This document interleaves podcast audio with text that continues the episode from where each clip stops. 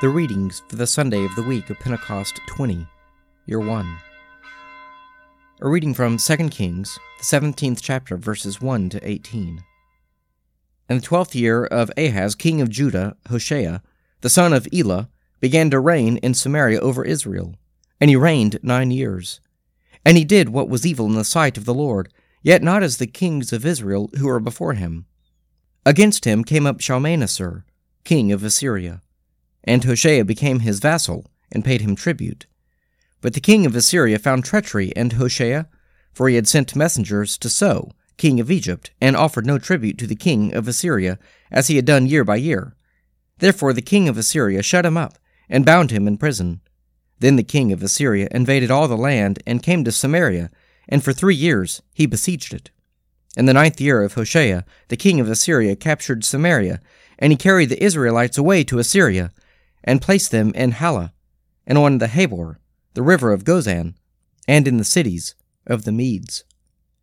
And this was so, because the people of Israel had sinned against the Lord their God, who had brought them up out of the land of Egypt, from under the hand of Pharaoh king of Egypt, and had feared other gods, and walked in the customs of the nations, whom the Lord drove out before the people of Israel, and in the customs which the kings of Israel had introduced.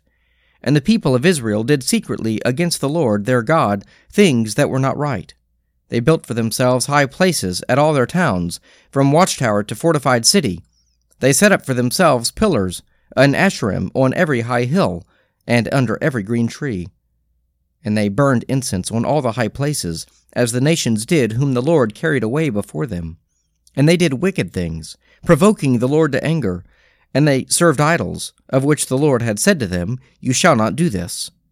Yet the Lord warned Israel and Judah by every prophet and every seer, saying, Turn away from your evil ways, and keep my commandments and my statutes, in accordance with all the law which I commanded your fathers, and which I sent to you by my servants the prophets. But they would not listen, but they were stubborn, as their fathers had been, who did not believe in the Lord their God. They despised his statutes, and his covenant that he made with their fathers, and the warnings which he gave them. They went after false idols, and became false. And they followed the nations that were round about them, concerning whom the Lord had commanded them that they should not do like them. And they forsook all the commandments of the Lord their God, and made for themselves molten images of two calves. And they made an Asherah, and worshipped all the host of heaven, and served Baal. And they burned their sons and their daughters as offerings, and used divination and sorcery, and sold themselves to do evil in the sight of the Lord, provoking him to anger. Therefore the Lord was very angry with Israel, and removed them out of his sight. None was left, but the tribe of Judah only. A reading from Acts, the ninth chapter, verses 36 to 43. Now there was at Joppa a disciple named Tabitha, which means Dorcas. She was full of good works and acts of charity. In those days she fell sick and died, and when they had washed her, they laid her in an upper room. Since Lydda was near Joppa, the disciples, hearing that Peter was there, sent two men to him, entreating him, Please come to us without delay. So Peter rose and went with them. And when he had come, they took him to the upper room. All the widows stood beside him weeping, and showing tunics and other garments which Dorcas made while she was with them. But Peter put them all outside and knelt down and prayed. Then turning to the body, he said, Tabitha, rise. And she opened her eyes. And when she saw Peter, she sat up. And he gave her his hand and lifted her up. Then calling the saints and widows, he presented her alive. And it became known throughout all Joppa, and many believed in the Lord. And he stayed in Joppa for many days with one Simon, a tanner. A reading from the Gospel of St. Luke, the fifth chapter, verses 1 to 11. While the people pressed upon him to hear the word of God, he was standing by the lake of Gennesaret. And he saw two boats by the lake, but the fishermen had gone out of them, and were washing their nets.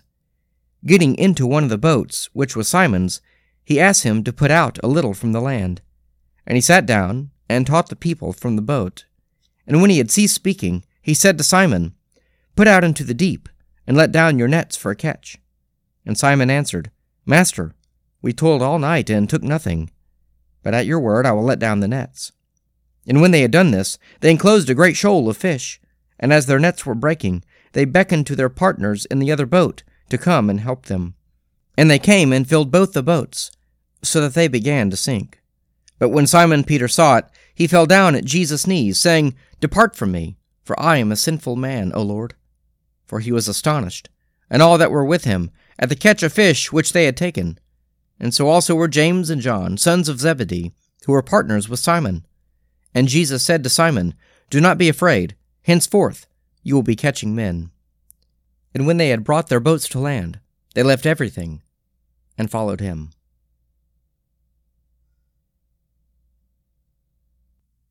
Psalm 119 Sadi You are righteous, O Lord, and upright are your judgments. You have issued your decrees with justice and in perfect faithfulness. My indignation has consumed me, because my enemies forget your words. Your word has been tested to the uttermost, and your servant holds it dear. I am small and of little account, yet I do not forget your commandments. Your justice is an everlasting justice, and your law is the truth. Trouble and distress have come upon me, yet your commandments are my delight. The righteousness of your decrees is everlasting. Grant me understanding, that I may live. Let us pray. Our Father, who art in heaven, hallowed be thy name.